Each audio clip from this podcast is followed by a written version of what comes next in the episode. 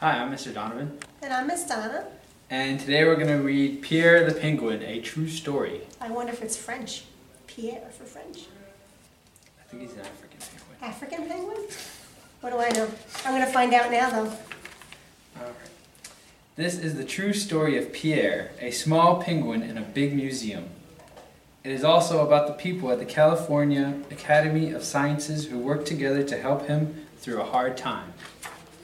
We all go through hard times. Sometimes. Down at the end of African Hall, past statues of animals big and small, there's an aquarium wide and tall with real live penguins, 20 in all. African penguins don't like ice. For them, a warmer place is nice. I'm like Goldilocks. I don't like it too cold. I don't like it too hot. I'm like Goldilocks, personally.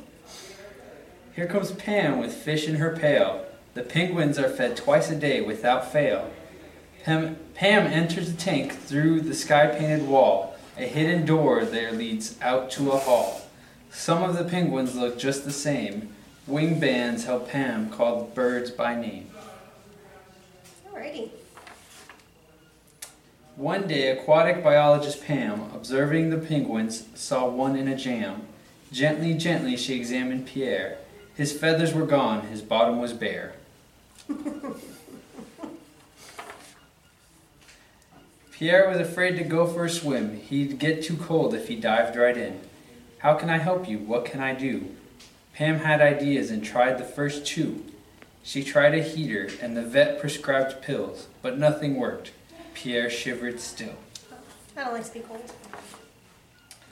The other penguins grew afraid of Pierre. He looked so strange that he gave them a scare. They brayed at him as he shivered on shore. They made him feel worse than he felt before. Uh, that's too bad. One rainy day, biologist Pam came up with a new idea. Shazam! My dog wears a raincoat, she told the vet. Could Pierre wear a wetsuit? The vet said, You bet. That's a good idea. Good job, Pam. Pam and a friend worked day and night to make a pattern that fit just right. Then a wetsuit was made of neoprene, the tiniest one you've ever seen. I think Pam is smart. Carefully, Pam put on Pierre a wetsuit a featherless penguin could wear. Standing on a rock in his new wetsuit, Pierre the penguin looked mighty cute. Almost like a superhero at that point. A little bit. Yeah. He felt nice and warm and he wanted to swim. So what did he do? He dived right in. Now Pierre stood proud and tall, and nobody brayed at him at all.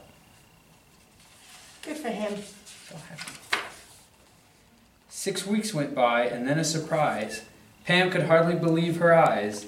Not only was Pierre no longer cold, he had new feathers. Observe and behold. Now warm in water, now warm on shore. Guess who didn't need his wet suit anymore? Pierre made a nest for his very best friend.